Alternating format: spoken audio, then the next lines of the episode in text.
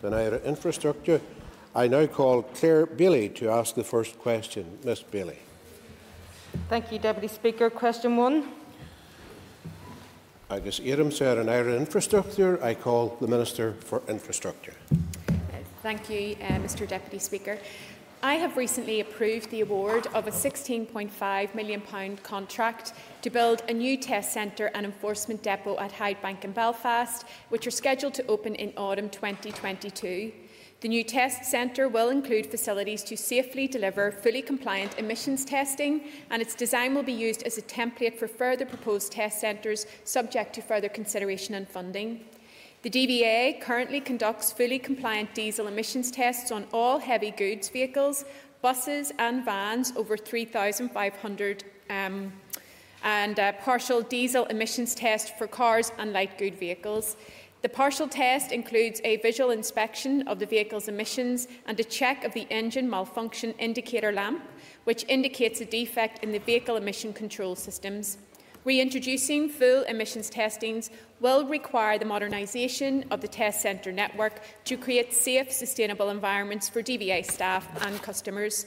This is a longer term programme of work which will require substantial capital investment and is something I will be examining further in the coming weeks and months in order to ensure we can safely deliver a fully compliant diesel emissions test for cars and light good vehicles. Clare Bailey for a supplementary.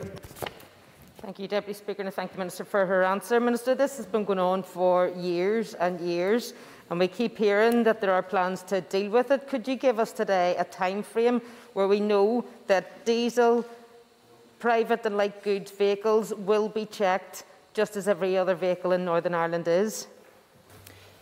I agree with the member that this has been going on uh, a very long time. I have inherited the current network of vehicle test centres, which is over 40 years old and cannot support the introduction of a fully compliant diesel emissions test without significant capital investment. The DVA introduced a diesel emissions test for cars, light and heavy goods vehicles and buses in 2006 in compliance with the Roadworthiness Directive. However, for health and safety reasons related to the build-up of fumes in the test halls and in consultation with the Health and Safety Executive for Northern Ireland, the emission test for cars and light goods vehicles was suspended in June 2006. Uh, but I can assure the member that upon taking up this post, it was an issue that I wanted to address, which is why I have allocated the capital funding. Uh, and we are looking to autumn 22 when we will see the new depot at Hydebank, which will include this facility. And I would be keen to see this rolled out across further um, depots in the coming years. Call Gordon Dunne. Thank you, Mr uh, Deputy Speaker, and I thank the Minister for her answers. Can the Minister give us an update on how she uh, sees moving forward an increase in the MOT of vehicles, the actual increase in capacity, and what has been done to try and accommodate the public inside the building in a safe and hygienic manner? Because at present I understand they're left outside in the rain, which is totally unacceptable for our public. Um, so I thank the member for his question. Um, this is an issue that we have been aware of, the issue of um, customers um, having to wait outside the test centres. We are conducting a number of risk assessments and we're providing local arrangements um, at each of the MOT centres to facilitate customers. Uh, we are asking them and will be providing masks, but we're also asking them to be very mindful uh, of social distancing and also uh, in terms of uh, hand gel and so forth to, to help with that. So we are trying to address that. The current capacity for vehicle testing at our MOT centres is approximately 30% in comparison with levels prior to the pandemic and the lift issues. Uh, to meet increasing demand, the DVA is in the process of recruiting additional examiners and will also use overtime to provide additional capacity and cover for vehicle tests if due to a variety of unforeseen reasons, such as sick absence or the requirement to self-isolate, uh, examiners are unable to attend work.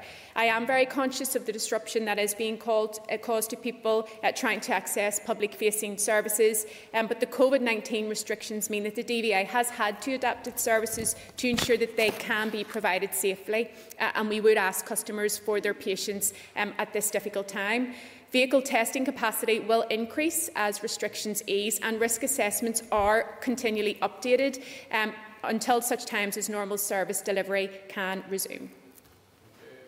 Call Roy Beggs. Thank you, Mr Deputy Speaker. Just last week, the Westminster Government decided to bring forward uh, the ban on new uh, fossil fuel vehicles to 2030.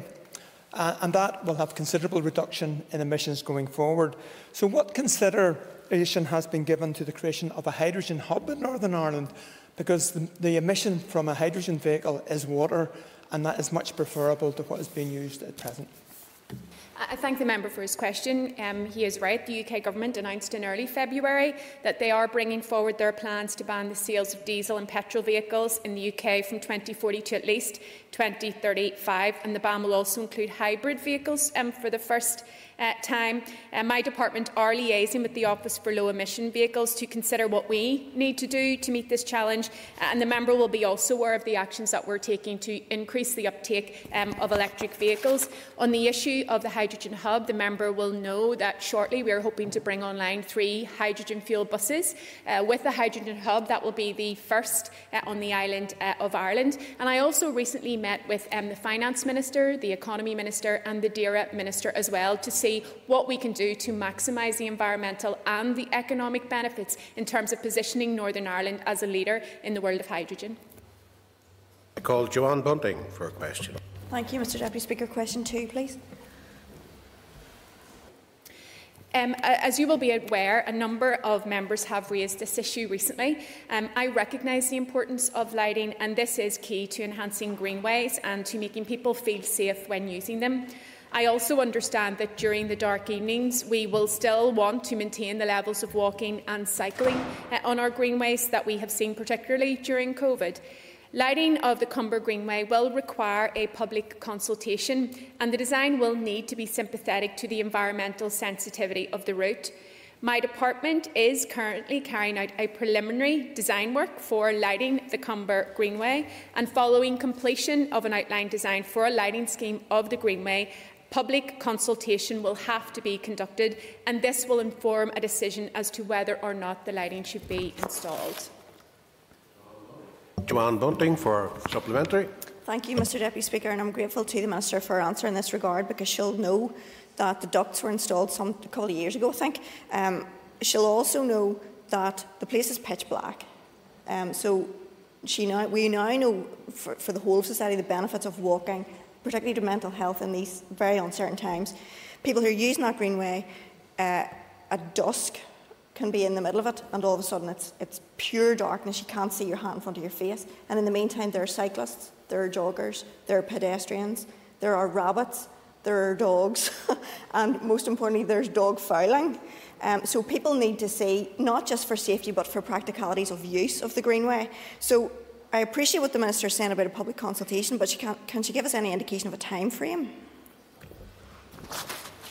I can't give the member a definitive um, time frame at present. Uh, as I said, we're working through a design and then it will have to go out to um, consultation. The member will know, uh, as someone who uses the Greenway frequently, that there are a number of properties that back onto it. There's also the presence of bats in the area as well, and that will have to be factored through uh, into the design. But I want to assure the member that I am committed to seeing the rollout and the improvement uh, of existing uh, greenways. I think it brings huge benefits to physical health, to mental health. I also think think, as the Comber Greenway has demonstrated, greenways can be a solution to a multiplicity of problems. So to reassure her that I want to advance this agenda and I'm very keen to work with councils. Indeed, the steering group that was established between the three councils and my department is meeting on the 9th uh, of December and I really hope that we can continue to make progress in partnership in terms of improving that asset. Call Chris Lyttle. Thank you, Deputy Speaker. Can I uh, thank the Minister for the work of her department to upgrade uh, Toucan Crossing at the Braniel section of the Comber, or for the Connswater Community Greenway in East Belfast, and, and ask the Minister for an update on the work of her department with local councils to potentially transfer responsibility for the Comber Greenway to councils, and therefore the ability to have high-level ongoing maintenance and upgrade of that community asset. I thank the member for his question. Um, and he was a, a, a a very active campaigner uh, on the issue of the crossing um, and indeed shared a petition uh, that a number of the local residents had signed with me. Um, as I said, my, my department has established a steering group with agreed terms of reference to consider this matter uh, and as I, I stated in the previous answer, the next meeting is scheduled to take place on the 9th of December. The wider powers the councils have in respect of community development and health and wellbeing puts them in a better place to develop greenways as community assets, but I am very open to explore whether the three councils might capitalise on those opportunities, and that includes the option of transferring ownership to them. Here, Sir Matthew Toole, for your case, call Matthew Toole. Thank you, Mr Deputy Speaker, and thank the ministers for her, Mr for answers. Um, the Comber Greenway, as with the Connswater Greenway, are an example for the people of East Belfast of how wonderful these facilities are. In South Belfast, my constituency in Carryduff, they're very keen to see progress. Can I ask the Minister for an update on that, and will she raise that with the relevant council whenever they have the meeting in the weeks ahead? I thank the member um, for his question, and it is clear um, the amount of correspondence that I've had on the issues of greenways that it's something that members uh, right across Northern Ireland feel very passionately uh, about. The member will be aware that I did announce the 20 million um, capital funding for blue-green infrastructure. Uh, I'm very keen to work with councils to see the further development of, of greenways. I am funding a number of, of greenways that are ready for construction this financial year, but we have also written out to, to encourage councils councils to be developing their proposals so that we can get as many as possible to the stage that we can move them on to construction. So I'd be very keen to work uh, with the council to see the development of greenways right across Northern Ireland and of course including Carryduff as well. Iram Sir Gerry Carroll, on your case, I call Gerry Carroll. Question three. Uh, climate change is the single biggest environmental challenge we face today, so it is vital that we work together towards a zero carbon future that delivers better outcomes for our people, our economy and the environment. There is an urgent need to reduce emissions in order to tackle the climate emergency we face and reach net zero as quickly as possible. As Infrastructure Minister, I have a clear agenda on climate change. My focus is on using available resources to greener infrastructure and deliver sustainable transport that connects people, unlocks our economic potential, protects our valuable environment and improves health and well-being uh, for all of our community. Where an application is made for planning permission, my department, in dealing with the application, must have regard to the local development plan, so far as material to the application, and to any other material considerations. Those other material considerations include the Regional Development Strategy 2035, the Strategic Planning Policy Statement, the Planning Strategy for Rural Northern Ireland, retained planning policy statements, and supplementary planning guidance. This application was subject to environmental impact assessment, habitats regulation assessment and a public inquiry before the Planning Appeals Commission.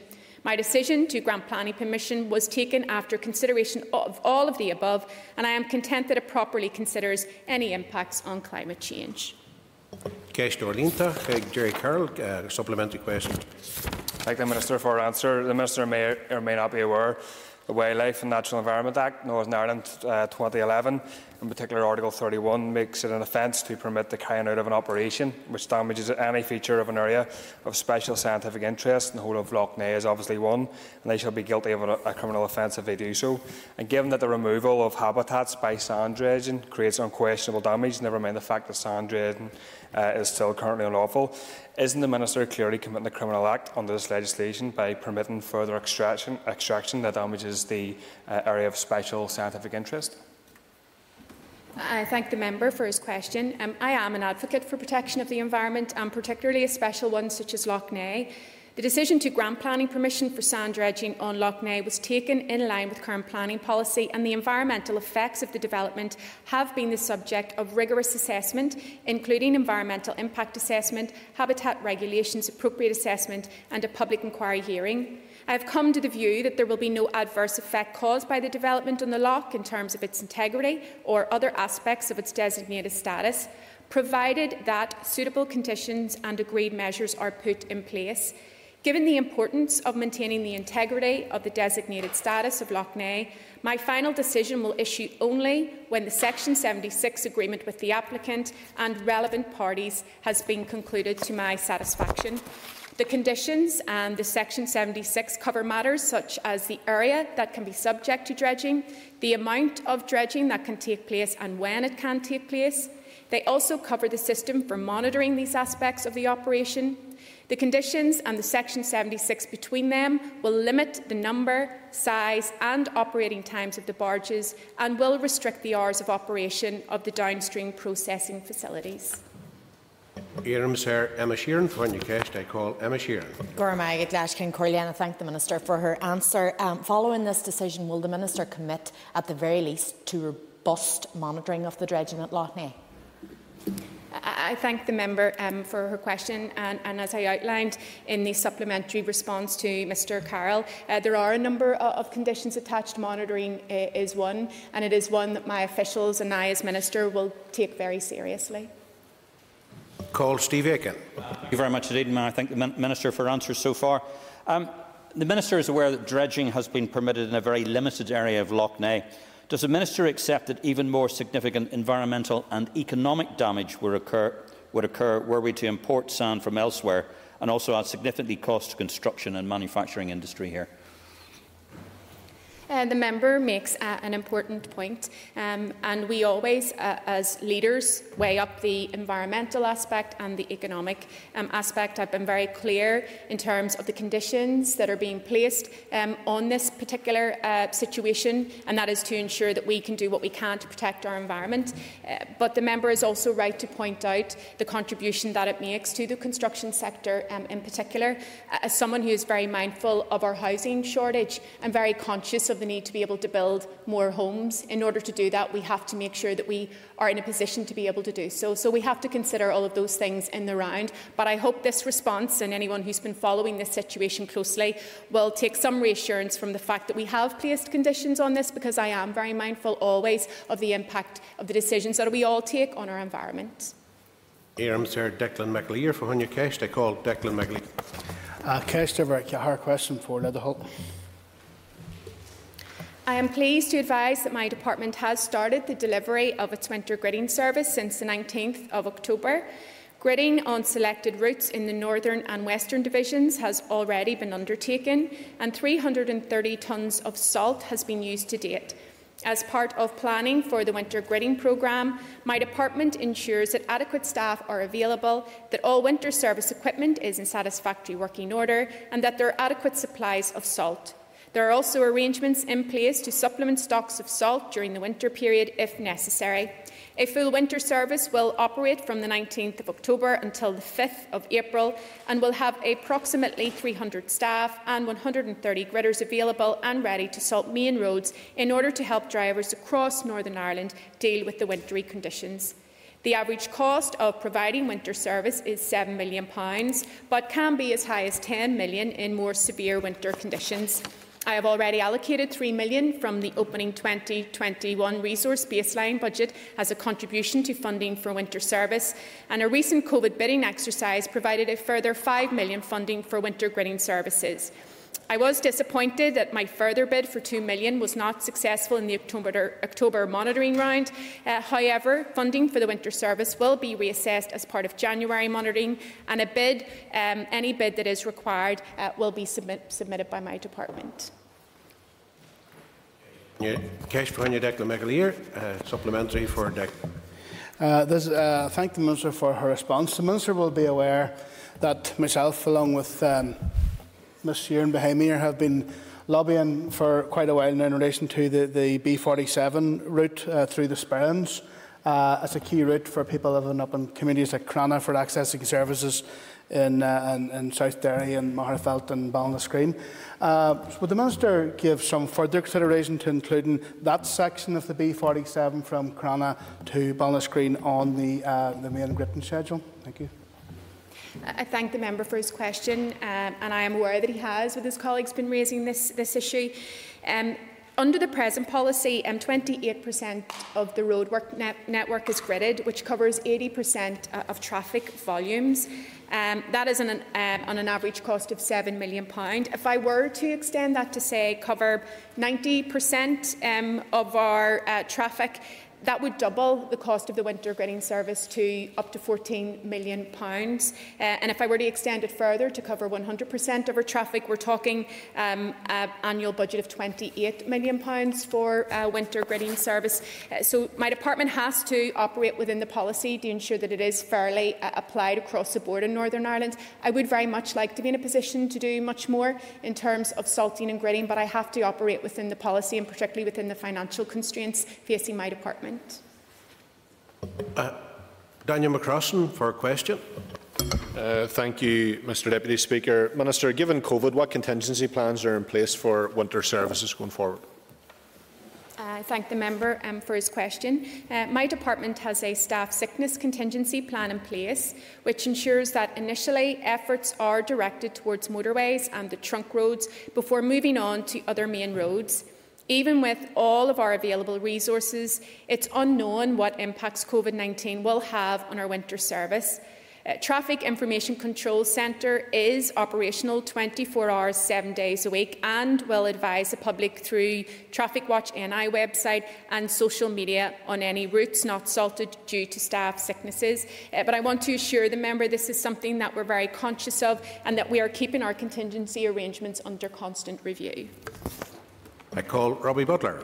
Thank you, Mr Speaker. I thank the Minister for her answers, particularly with regard to winter pressures. Sure the Minister would like to uh, join me in uh, Road Safety Week and, and, and taking up the challenge by the Northern Fire and Rescue Service today to kill your speed and given the problems that, that, that ice and snow causes. But as we know, uh, rainwater and water has been a problem over this past weekend. Would, would the Minister um, take a look at the A26 and particularly under the, the railway bridge. And um, the, the, member from Lagan Valley will understand what I'm talking about with regard to near close to Moira. It floods absolutely every year. It's a main arterial route, one of the busiest roads in Northern Ireland. Would the Minister um, give us an undertaking to, to look at that today, please?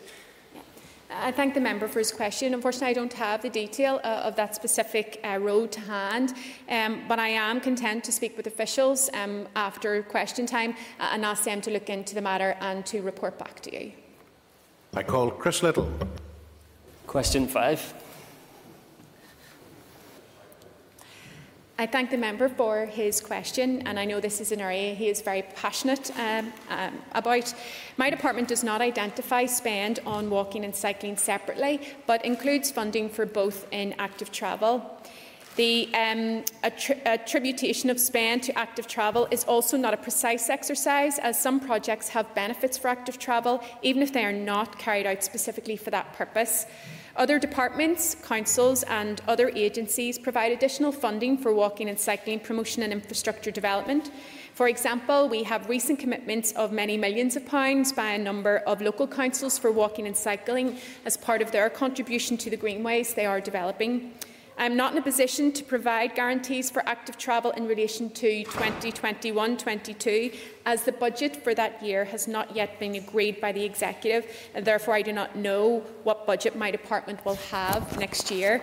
However, I can confirm that I am committed to investing in active travel and encouraging walking and cycling. And in demonstration of that commitment, I have appointed a walking and cycling champion in my department and invested a £20 million uh, fund for the development of blue-green infrastructure, which will support uh, the connection of communities and active travel. Uh, and I would expect to make further investments in active travel next year. Already this year, I have completed the new Blaris Greenway pop-up cycle lanes on the Dublin and Grosvenor roads, and I am continuing to develop more opportunities to put walking and cycling at the front of a green recovery for all our towns and, and cities. My September announcement indicated a total capital grant for the six Greenways projects of 1.4 million this year and 2.3 million next year. Um, and capital funding for these increased grants could be made available from the Blue Green Infrastructure um, funding. Chris Lyttle for a supplementary. Thank you, Deputy Speaker, and I thank the Minister for her support for active travel. Does the Minister agree, however, that there has been underinvestment in active travel infrastructure, and would she consider an Active Travel Act to make a minimum percentage spend of the Department of Infrastructure budget uh, a statutory on, on active travel a statutory responsibility? I thank the member for his question, and I do agree with his assessment that there hasn't been enough funding um, uh, in terms of encouraging and providing the opportunities for citizens to uh, walk and cycle. So it's something that I am committed to addressing. Uh, I also want to advise the member that I'm giving active consideration to um, an active travel bill. I've asked my officials to prepare a submission um, setting out a range of options in terms of how I can move this forward in terms of uh, policy changes, resourcing, but also uh, examining what we might be able to do in the legislative front as well. Iram Suna, Chair Philip McGuigan for your cash Darlinta. I call Philip McGuigan for a supplement. Carmelgad, uh, last can Collier. Uh, the Minister will obviously be aware of uh, the tragic death of another cyclist on a road five days ago. Uh, and without any knowledge of this specific incident, as a cyclist myself, I'm, I'm well aware that without cycling-only infrastructure and additional cycling safety measures, further tragedies on our roads will unfortunately occur. Can I ask the Minister if she intends to review the Highway Code to explore ways uh, to strengthen that code with regard to cycling safety measures?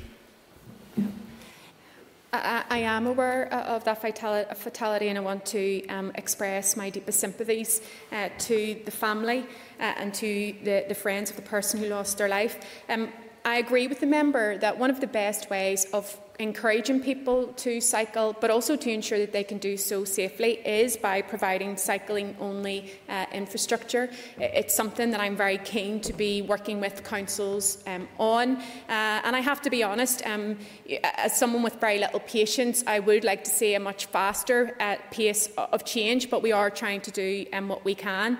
Uh, as part of my considerations around safe active travel, I have asked officials uh, to have a look at what we may do in terms of reviewing the Highway Code, uh, and I'd be keen to provide updates to the APG on cycling, which I know the member um, is a part of. Gordon Dunne for a question. Mr Speaker, and thank the Minister for her answers. Is the Minister convinced that she's getting it right in relation to priorities? I appreciate your enthusiasm for greenways, cycle lanes and so on. But I think we, we need to get back to the basic principles of maintenance of our existing road structure. And are you convinced you're getting it right? If I look at my constituency in North Down, the A2 is 45,000 vehicles per day. The roads are, the drains are blocked, the grass is cut after a strong campaign by ourselves twice a year.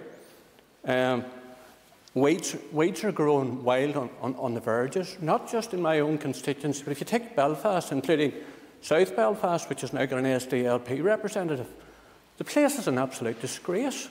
Weeds are growing in footpaths, weeds are growing in grass verges. I think, Minister, with all due respect, you've got your priorities wrong. We have a huge volume of vehicles. Yes, People could the member come to a question or he won't get an answer? I think. Appreciate. Question, please. Thanks very much. Uh, Thank you you know, I, I, thank the member, and I know that he is very passionate about his constituency. I don't believe in getting my priorities wrong. Um, the member will recall that, um, in taking up my post, I said that we needed to get the basics right. That's why I have fully funded a 12-month repair for street lighting. It's why I've invested £8 million in LED, uh, so that we're having the replacement of our street lights. It's why I have maintained the structural budget in our roads and set up a £10 million rural roads um, fund as well. It's not a question of getting priorities right, it's a question of having the resource to be able to do what you want. The member will know that the Barton report said we should be investing £140 million per annum in our road network. I am in no way being allocated money to in any way touch the sides of that figure. So I want to bring about change in terms of active travel. I want to be making sure that people can be active and that they have better outcomes for their physical and mental health and in terms of the environment uh, as well. But I do share the member's frustration. If I had much more money, I would be doing much, much more. And I now have time for a very brief question from Sinead Bradley, uh, followed by an answer. Question six, please. Um, I am fully committed to improving connectivity across the island, and I'm working with my counterparts in Dublin on a number of key All Island projects aimed at improving the lives of people uh, across the island. This includes enhancing the rail network to create a spine of connectivity in the island, the A5 project, Narrow Water Bridge, and the Ulster Canal, all of which are commitments within New Decade New uh, Approach. The member will know that I've been engaging with Minister Ryan, and I know she has a particular interest in Narrow Water Bridge. Uh, and um, I joined party colleagues in a Zoom meeting with the Taoiseach on Friday night. Uh, he's giving updates to all parties on the Shared Island unit uh, and the issue of narrow water and the multiple benefits that that project can deliver uh, were also discussed by both myself and the Taoiseach, which is news I know that the member will be greatly uh, delighted by. That concludes the period for listed questions. We will now move on to 15 minutes of topical questions, and I call uh, Steve Aiken. Very much indeed, Mr Deputy Speaker. And may I ask the Minister, uh, although I don't believe the responsibility for airports should lie with the Department of Infrastructure and should actually lie with the Department of Economy, what additional support she, should be, she could consider for Belfast International Airport? Um, I thank the member for his question. Um, our local airports play an important role in growing our local economy, connecting people and businesses. And I am disappointed to learn about the reduced hours of operation at the Belfast International Airport, um, but understand how this reduction in the operations will help the airport reduce its cost base in light of reduction in scheduled services because of the COVID-19 measures.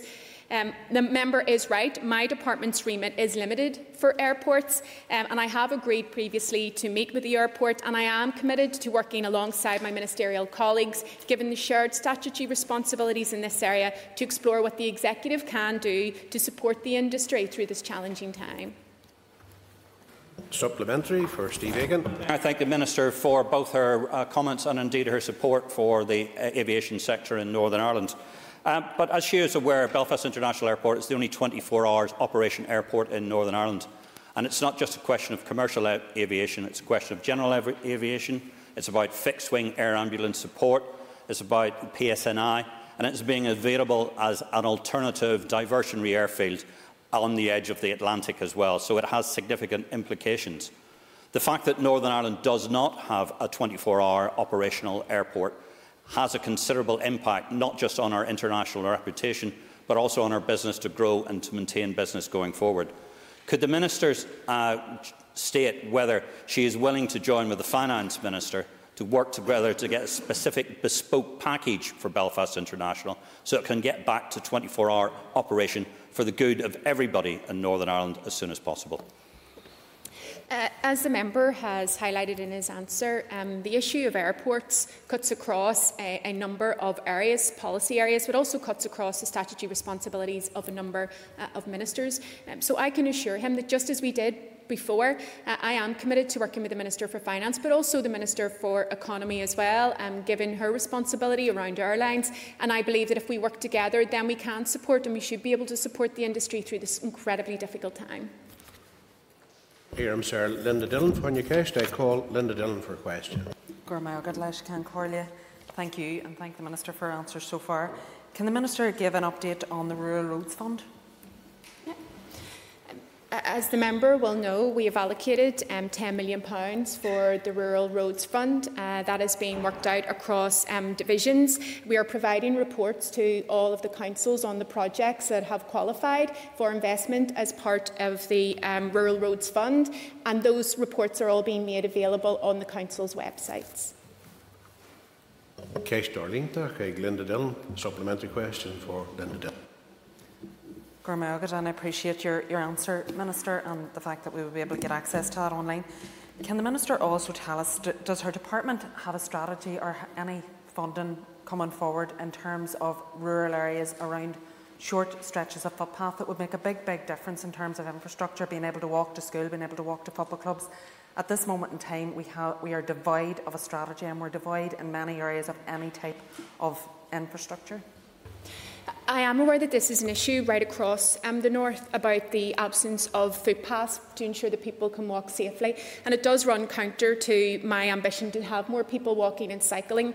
Um, that's why I have set up the £20 million Blue Green Fund. But I've also been very clear I can't impose solutions from on high. I don't know communities. That's why I'm very much looking to councils uh, to be bringing forward proposals that I can financially support and work with them to try to progress. Um, we have had a focus on cities in terms of the initial rollouts and pilots, but I'm very conscious that we also see improvements um, right across the north. Call David Hilditch for a question. Thank you, Deputy Speaker. Uh, can I ask the Minister, on the back of the PAC report, which was quite damning towards the uh, capital project delivery in Northern Ireland, some of which fall within her department, What is her thoughts on the report on the potential infrastructure commission? I thank the member for his question. Um, and the member will know that I set up a ministerial advisory panel to look at this very issue. Uh, I understand that the panel has reported to the committee, uh, and I'm sure that you know, the committee's support for this initiative remains just as it was when I went to discuss um, the matter. Um, I'm very keen to see that this has progressed with my executive colleagues. I've already met with the finance minister and I've met with the um, DAERA minister, and I'm due to meet with the Education Minister and uh, the Communities Minister um, as well. I think there are real opportunities in terms of being more strategic in the planning and delivery of our infrastructure um, in its more holistic sense. And so I'm very keen to see how this can be progressed with my um, executive colleagues so that we can get into a better position in terms of that long-term planning um, and delivery um, of strategic infrastructure projects uh, going forward. Supplementary for David Hilditch. Thank you, Deputy Speaker, and thank the Minister for her optimism and her, and her answer there. Uh, does she see the report sidelining the uh, Minister of Infrastructure in any way, uh, that it would report directly to the Executive, or what takes place in the other devolved situations? I'm sure that it does seem bizarre that you would have an infrastructure minister who's saying that they want to see an infrastructure commission that actually deals with issues outside of their department and does bring it to the executive. But it's not about a power grab for the infrastructure minister. It's about ensuring that we have the right mechanisms for delivering strategically our infrastructure project, minimising delays and doing it in the most efficient manner. We have to look at our competitors right across these islands. We look to New Zealand and cite it often as an example of how you can do things much better all of these places have an independent infrastructure um, commission uh, because they have ambition, and I think that we shouldn't have any less ambition. Called Keith Buchanan for a question. Thank you, Deputy Speaker. A question to the Minister would be in relation to driving tests. If you give us an update, Minister, on where we're at with driving tests going forward now after the, the recent relaxation of regulations now coming forward, and uh, what additional things you're putting in place to help that. Um, as the member will know, driving instructors were included in the executive's regulations on businesses that closed until the 13th of November to help stop the spread of COVID 19 and have now been further extended by the executive to the 20th of November. And following this executive decision, driving tests also ceased over this period of increased restrictions based on public health and the scientific um, advice. Uh, but I want to assure the member that we have work in order and that we will be recommencing driving tests on the 21st of November. Uh, I've taken a decision not to recommence it on the 20th because we are allowing a day for people to have their formal um, driving lessons if they so need to. Um, and in terms of creating additional capacity, uh, the DVA has opened up the booking system for February for the customers impacted by the recent um, restrictions. Um, over 2,000 additional booking slots have also been made available in November, December and January as the DVA increases capacity by recruiting additional examiners. And once all customers who have had their tests recently cancelled have had the opportunity to rebook their appointments, the DVA will be opening up the booking service for all other customers um, in early December. The DVA will continue to offer driving tests on a Saturday and, following consultation with key stakeholders, is planning to offer driving tests for HGVs on Sundays. Um, and the DVA will also use overtime to rota off-shift dual-role driving examiners to provide additional capacity and to provide cover for scheduled driving tests where, due to a variety of unseen reasons such as sick absence or the requirement to self-isolate, driving examiners are unable to attend work. Keith Buchanan for a supplementary. Thank you, and thank you, Minister for so far. Minister, I have concerns regarding uh, how you're going to catch up with the backlog. I appreciate cars for MOTs, you're fit to give a TEO and not let those people drive on. And of concerns that as well for the amount of work that uh, garages is not doing now. So there's cars on the road that are not safe. I know it's up to the individual to make their own car safe. But my question is, how are you going to increase the percentage numbers? Because 100% is only going to sit still in driving uh, tests for people you need to increase that by 100% to catch the back, or by another 100% to catch the backlog, because there's thousands and thousands of young people out there. Many have contacted my office in regard to they've been turned down once, turned down twice, and they're trying to get dates. I think one or two more uh, people is not going to, you know, do it. We need we need a massive increase in percentage to get this backlog caught up. You know, I know that there is disruption being caused to learner drivers. That's why I've taken the decision to further extend the validity of their theory test pass certificates, trying to reduce the disruption to them. But undoubtedly, disruption is being caused. It is a public-facing service, and all public-facing services are being impacted by COVID. I do want to assure the member, though, that it's not just a case of recruiting one or two additional examiners.